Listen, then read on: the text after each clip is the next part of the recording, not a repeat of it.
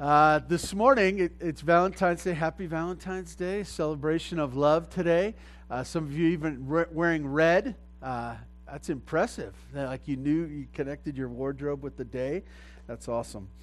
Um, we live in a world, uh, you live in it as well as I do, that um, selfishness is honored and cheered. Uh, we, uh, we think it's great when someone's selfish and they take care of themselves and they put themselves first and uh, we honor and cheer that. We realize too that we live in a world that's changed even from my upbringing.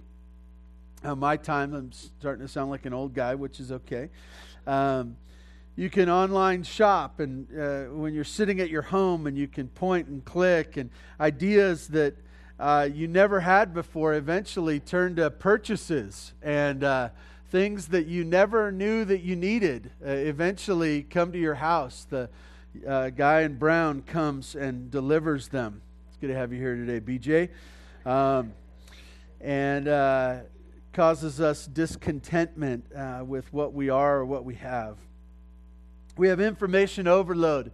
Uh, we can get news uh, uh, from many different sources within a couple of clicks, and it invades our time. And, and it's news that uh, is unfiltered. It's not something where uh, we have chosen necessarily what we're going to look at. All of a sudden, we're, we're concerned about things. We have news that's before us. And for some of us, uh, we uh, get spun up inside and, and we're starting to uh, spend our emotional energy on things we have no control over and in many ways don't have a whole lot of effect on our lives, but we are convinced that our world is ruined by the news that we see. We also live in a, a world today that uh, is is filled with pornographic images that both come in by choice and others by just living in our world today. Our wealth and materialism has made us self sufficient and able to pursue anything uh, that we want and get most of the things that we desire. Pride and arrogance is uh, voted for and considered leadership in our world today. This is the world we live in. So go have a great marriage, uh, enjoy your life, and do your best. And it'll be easy to do these things, right? It'll be easy to have a good marriage, right? No, very difficult. In fact, I was thinking about it. It reminds me of trying to grow veggies in Tehachapi. right? You ever tried to do that? It's hard, huh? Got a few things working against you. It's the desert. Did you, you understand that this is the desert area here? Even our snow is dry usually. Um, uh, we have gophers. We have rough and rocky soil. The water is not plentiful. Hopefully, maybe next summer we'll have a little bit more. Uh, we have dry winds. We have a late frost. But other than these things, it's really easy, right? It's Valentine's Day. It's Valentine's Day. And uh, as it were, um, we uh, talked about uh, three weeks ago, we started talking about divorce and really God's design for marriage. His, as he placed it in the book of Genesis as it was created. And then a couple weeks ago, we talked about uh, the idea of strengthening our, our, our, marriage and relationship. And last week, we handled some other things regarding divorce. And now, I want to give you something uh, that will be helpful for you today, not just in your marriage, but in your relationship with your kids, your grandkids, with your relationships here at church uh, with God's people. And hopefully, this will be helpful for you. Uh, be encouragement to you as you think through what true love is. You can turn in your Bibles to the book of First Peter. Uh, we'll, we'll start kind of at the beginning and uh, we'll plow through till we get to chapter 4.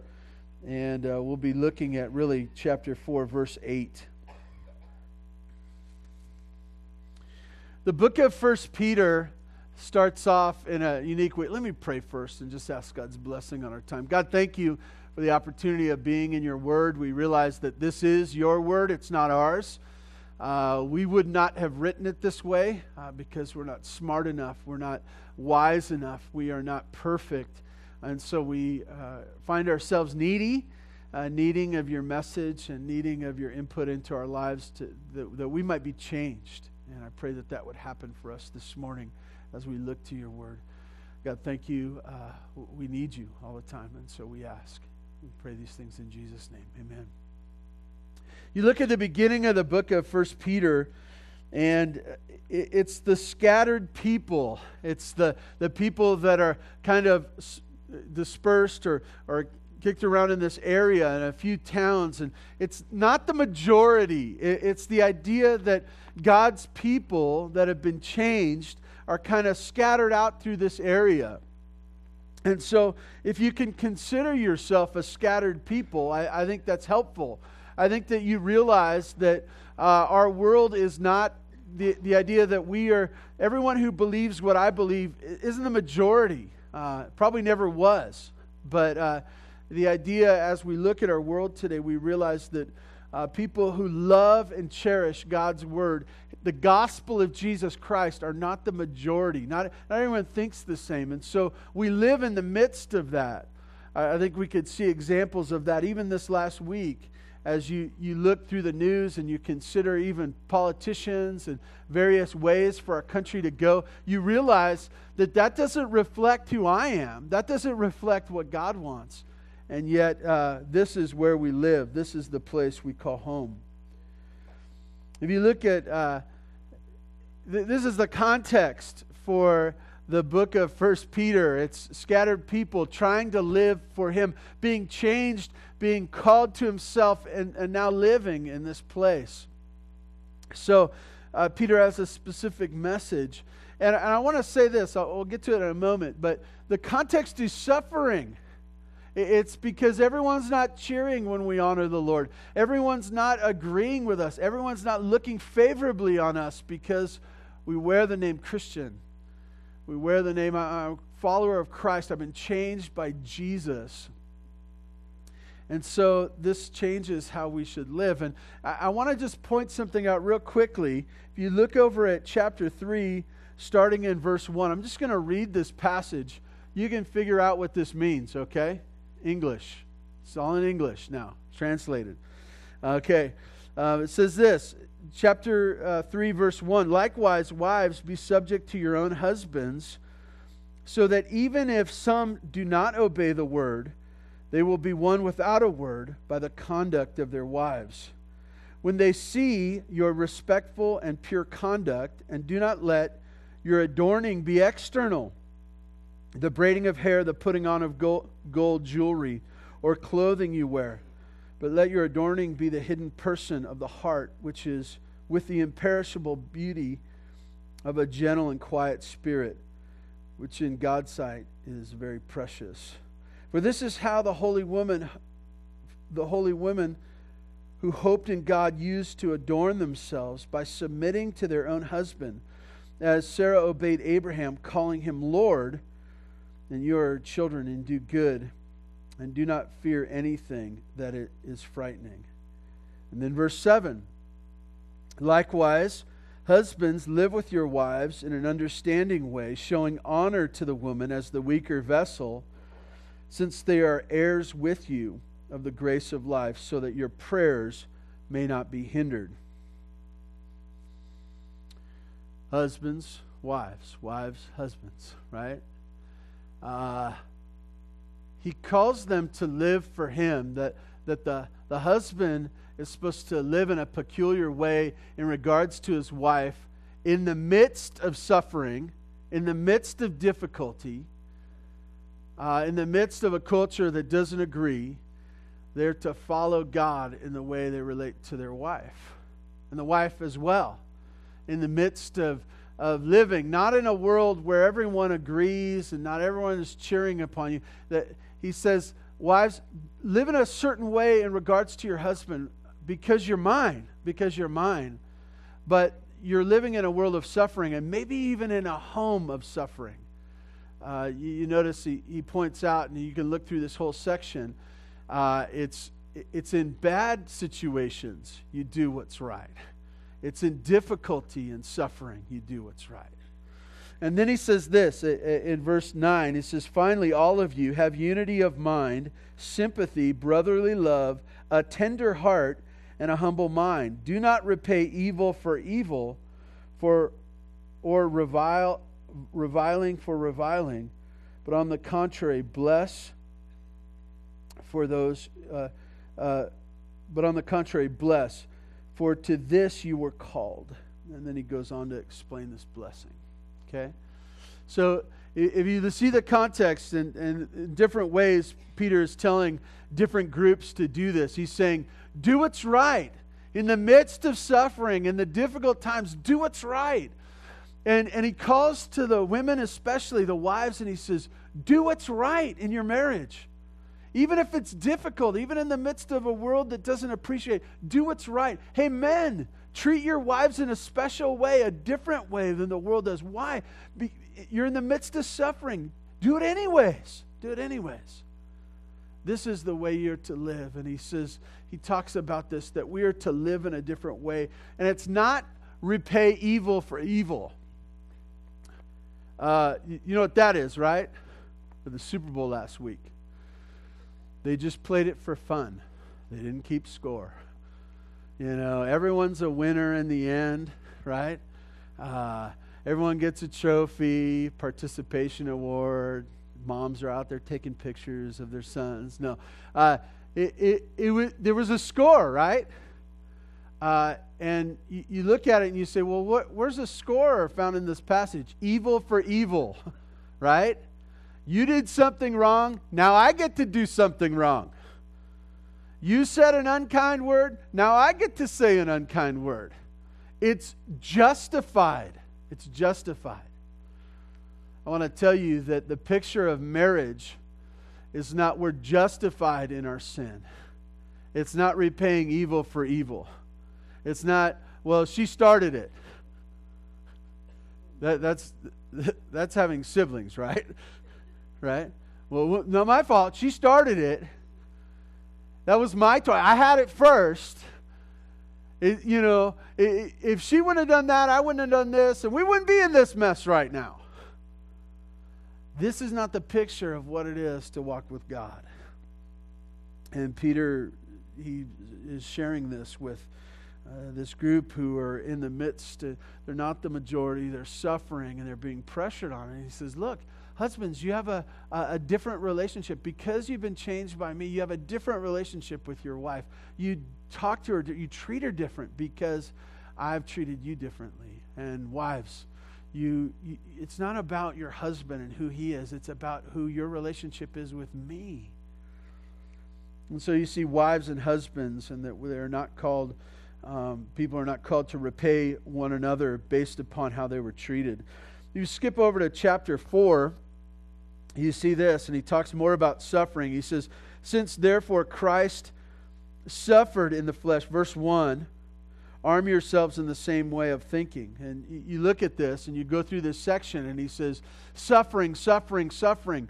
Uh, you skip down to verse 7, he says, The end of all things is at hand. Therefore, be self controlled, sober minded for the sake of your prayers and he's heightening this. He says, This pressure on you makes it more important that you would be in your heart and mind, that you would be dialed in, that you would be focused on what Christ wants you to be.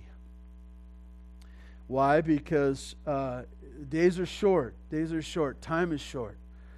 And then um, verse 12, skipping down to verse 12, I just pointed out again. He says, Beloved, do not be surprised at the fiery trial when it comes upon you to test you, as though something strange were happening to you. Okay? Suffering is not strange for the believer in Jesus Christ. Difficulties are not something that are out of the norm. Okay? That's not a really good uh, health, wealth, gospel message, is it? Uh, everything's going to be great. Everything's going to be great in your life. You come to Jesus, you won't have any more problems in your marriage. You won't have any problems in your finances. You won't. That, that, that, I like that message a little bit better, apart from it not being true, okay? Uh, I want you to get this that as you look at the scripture, he warns us over and over again don't be surprised. Don't be surprised when suffering comes to your life. And so I, I want to say this don't be surprised uh, when suffering and pain come to your marriage. Come to your marriage. Don't be surprised. And you say, well, isn't that the protected place that God protects and that uh, nothing bad can ever happen? I go back to my intro last week. Uh, you know why marriage is so hard, right? One sinful person marrying another sinful person, trying to raise a bunch of other sinful people, okay? That's what it is. That's what it is.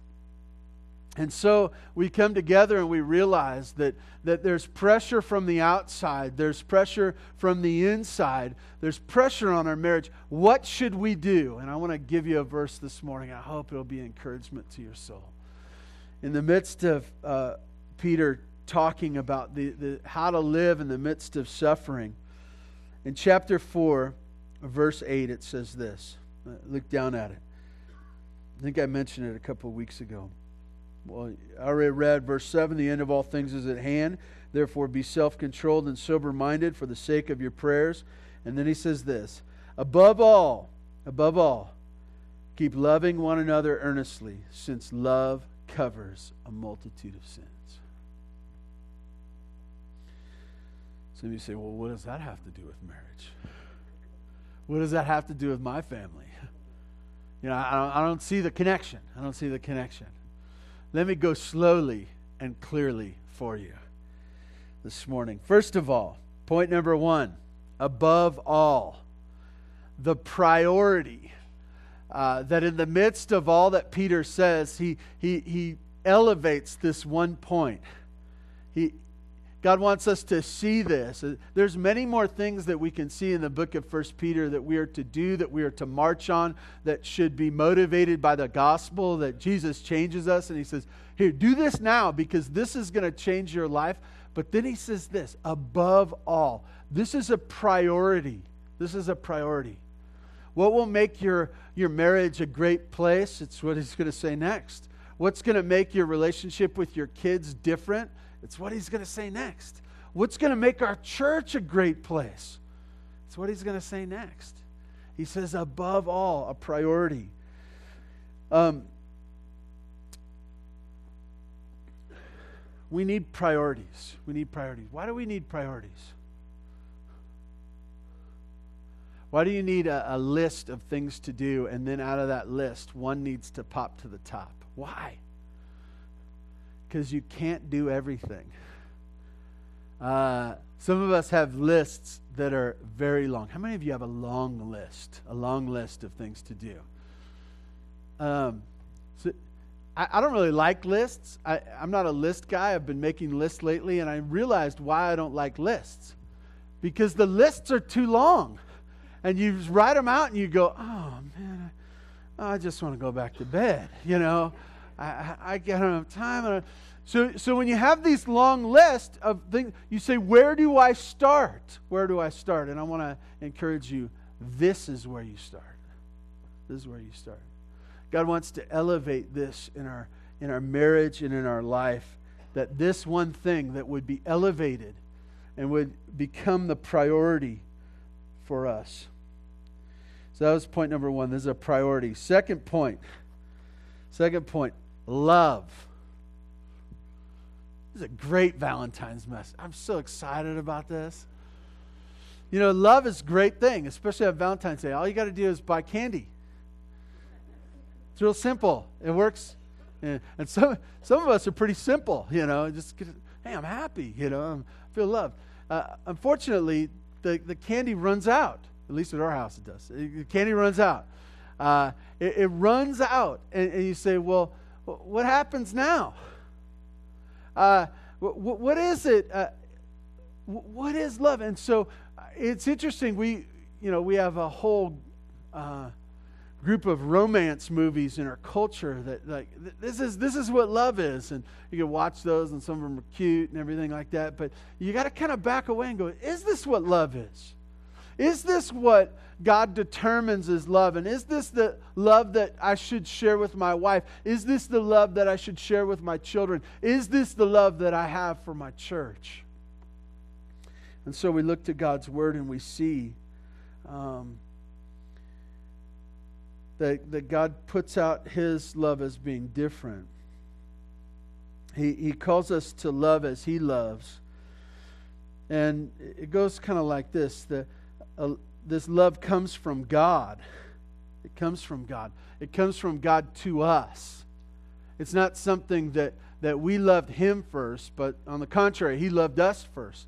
That his love came to us from heaven. Uh, you can see it as the specific act of Jesus himself coming, but you can also see it prior to that, that God loved his people, that his love was expressed down to earth.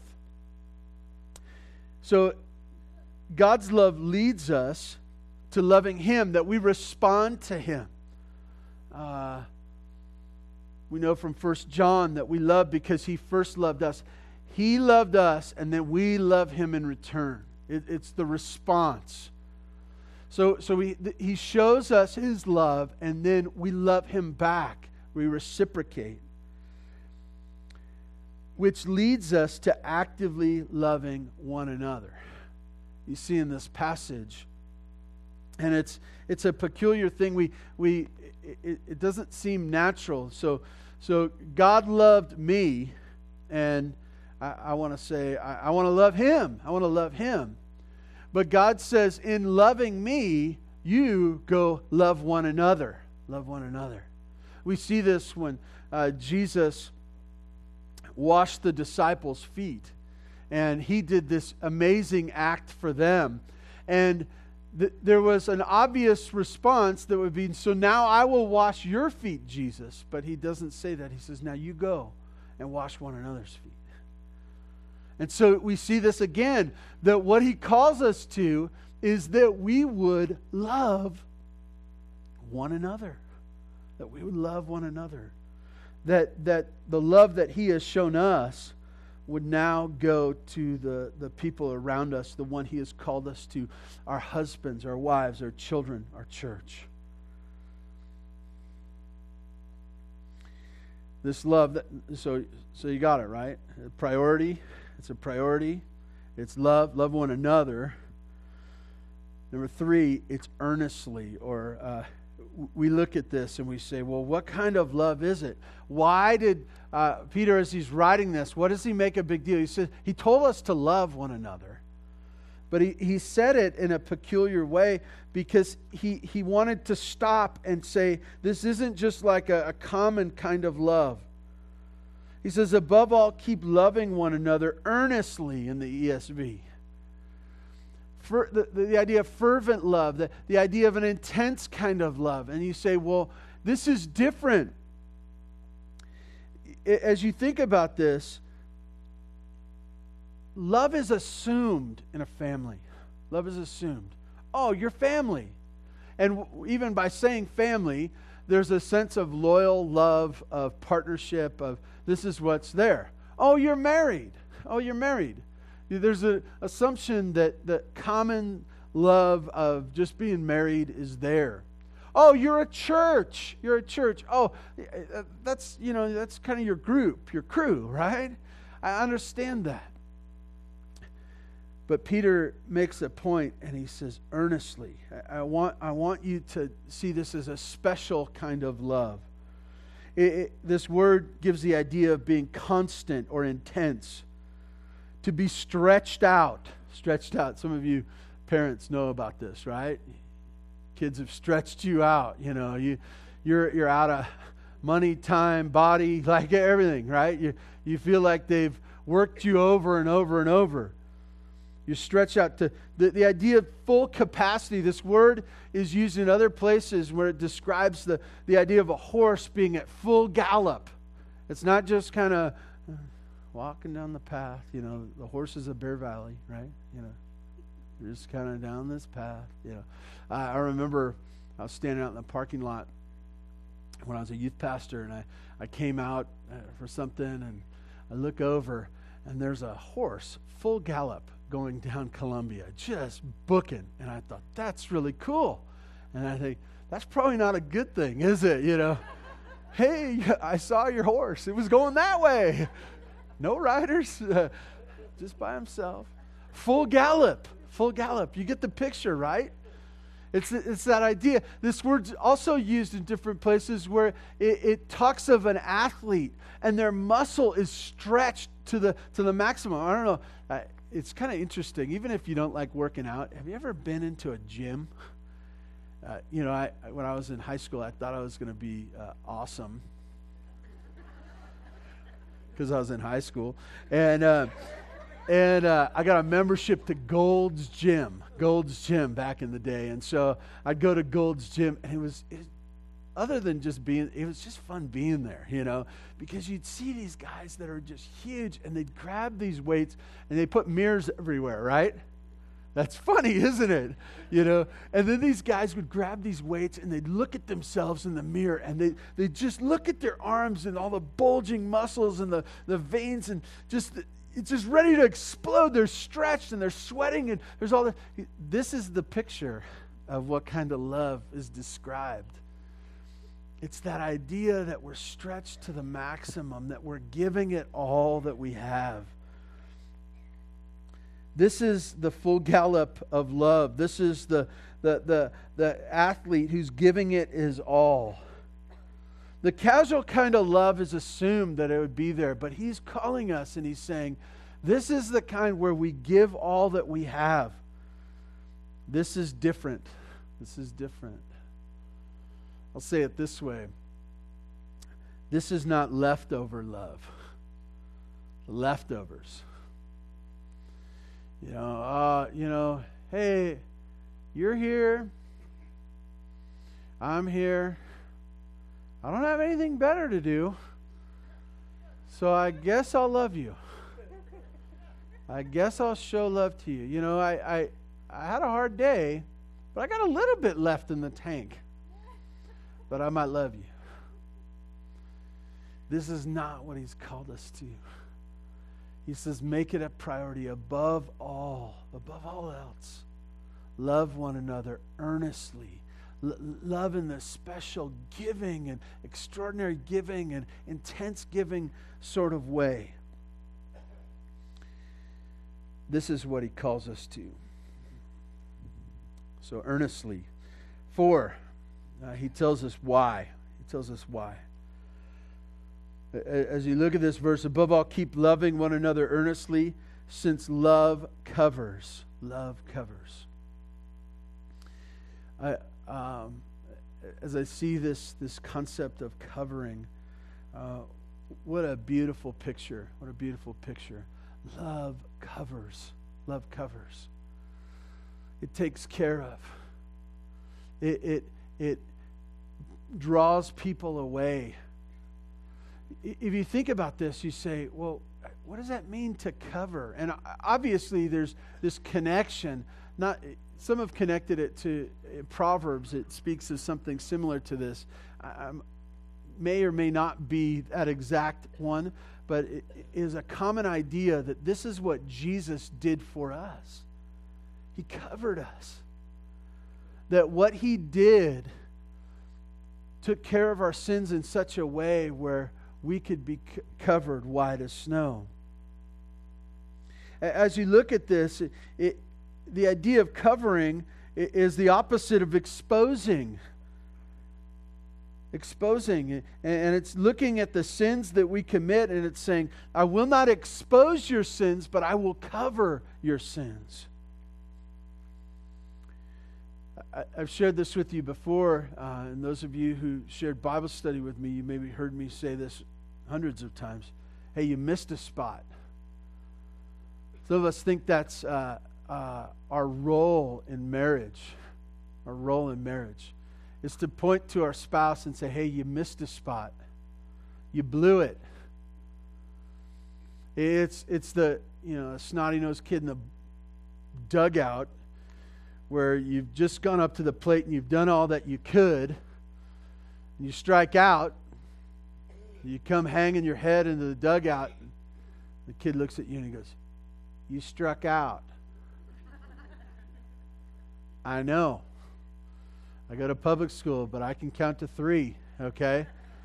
The ump made sure that I knew it too. You know, I, everybody knows it, but but you have to point it out because that's what you think your role is. You, you, you think that maybe your role is to teach a lesson. Teach a lesson. You know, they messed up, and I want to just reiterate it in such a way that they would know next time not to do that.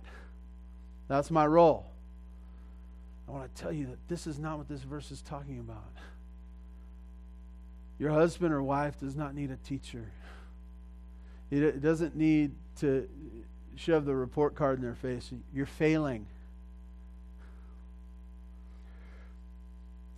He says love covers. Love covers. It's not it's not the idea that we would expose one another's failings over and over again, their sins.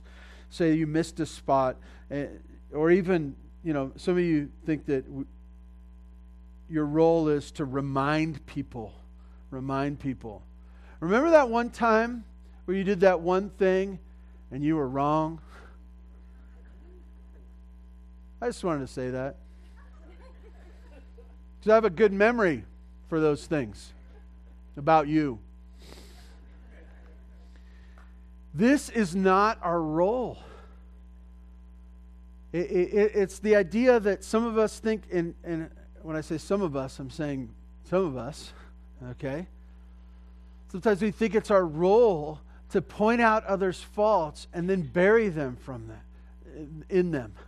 To dig a hole and bury them and point it over, over and over again and over and, and reiterate and reiterate. I want to tell you this is not our role. In fact, this is not helpful.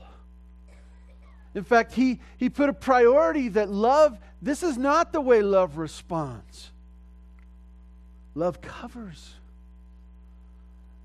Love covers.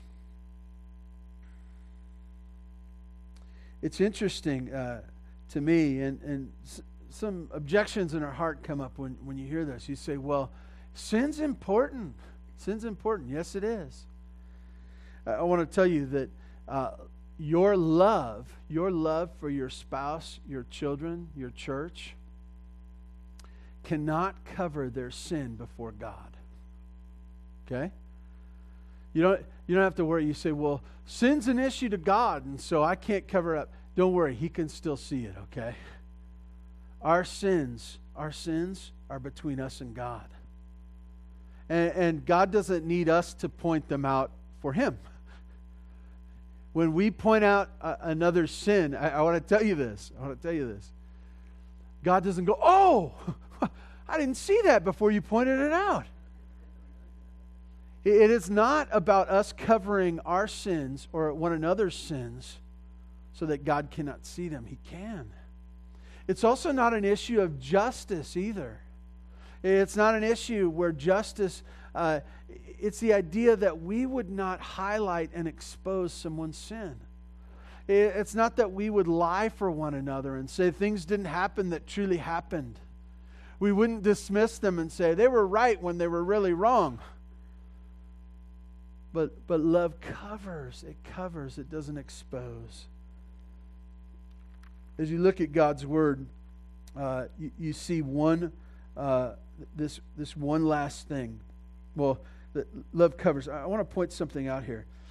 In Revelation chapter 12, verse 10, let me read this to you because I think it'll be interesting to you. And it speaks, you know, obviously it's a book of Revelation. It speaks of kind of the sorting out of end times events. And John's vision goes like this, and he says, I heard a loud voice in heaven saying, Now the salvation and the power and the kingdom of our God and the authority of his Christ, his Christ have come. And then it says this For the accuser of the brothers has been thrown down, who accuses them day and night before our God the accuser of the brethren, the one who accuses. We have an enemy who, one of the things that he does is accuse God's people over and over again. And I thought of this, and as I was considering this idea that, that love covers a multitude of sins, it, it's not love accuses over and over again when sin comes up. Love is the, the one who points it out and highlights it and makes a big deal out of it. Love is the one who brings it up over and over and over again, even when it's been gone for a long time. He reminds people of his sins. Love isn't the one who teaches and, and drives it in and beats people with it. This is not love. This is not the plan of God. This is the tactic of the enemy. On the other hand, um, in the book of Hebrews, chapter 10, it's spoken of another time as well. It speaks of uh, really going to the Old Testament, what Jesus was to be in the New Testament, and then Christ giving his sacrifice. But it says this I will remember their sins and their lawless deeds no more. That's covering, right? It's covering. It's, it's not this idea that we take a spotlight and put it on it. Love covers. Love covers. And he says, lastly, what love covers a multitude of sins. Multitude of sins. Sounds like marriage to me. A multitude of sins. You know, I didn't realize how selfish I was until I got married had my own room, had my own life, had my own car, had my own closet. Not saying that's not still true. Sorry, babe. Uh, happy Valentine's Day. Uh, I, and, and, there's this weird thing about getting married. Many of you experienced it. You, you get married and you start going, oh, wait a minute. This is ours. This is, this is something to be shared. This is something to be, uh, we, we don't even have our own schedule anymore, right? We live in the same house. We, we drive the same cars. We, you know, we share that. And then kids come about, and that, that happens again, right? Some of us are making that adjustment, right? Kids are taking over our world, and we're going, I don't like this. I don't like this. It's okay. It's good. It's good for you to be second, third, fifth, sixth, seventh place, right? Or farther down the list a multitude of sins, a multitude of sins. You know what? When that happens, when your life bumps up against my life, sins are bound to happen. And so we'll have opportunity after opportunity to express this love that God showed us in covering over a multitude of sins. And you know what that means? It means a multitude of sins, hers and yours, and theirs too, right? Uh, her sins, your sins, and those kids, those kids. And when you invite them, your grandkids too. You, you, see how this works out? This is what God calls us to. Because we live in a world where He's called us out of this world, a world that, that we suffer, that's not ideal, that we still struggle with sin, He says, above all, above all, love one another earnestly. Uh, earnestly. Why? Because love covers a multitude of sins. Let me pray for us. God, may this uh, verse mark our homes. May it save our marriages. May, may it cause us and motivate us to not give up on our kids, but show them grace upon grace. God, help it help us uh, to honor you and to, to live this out as you have shown us in this church. God, do your work in us, I pray. In Jesus' name, amen.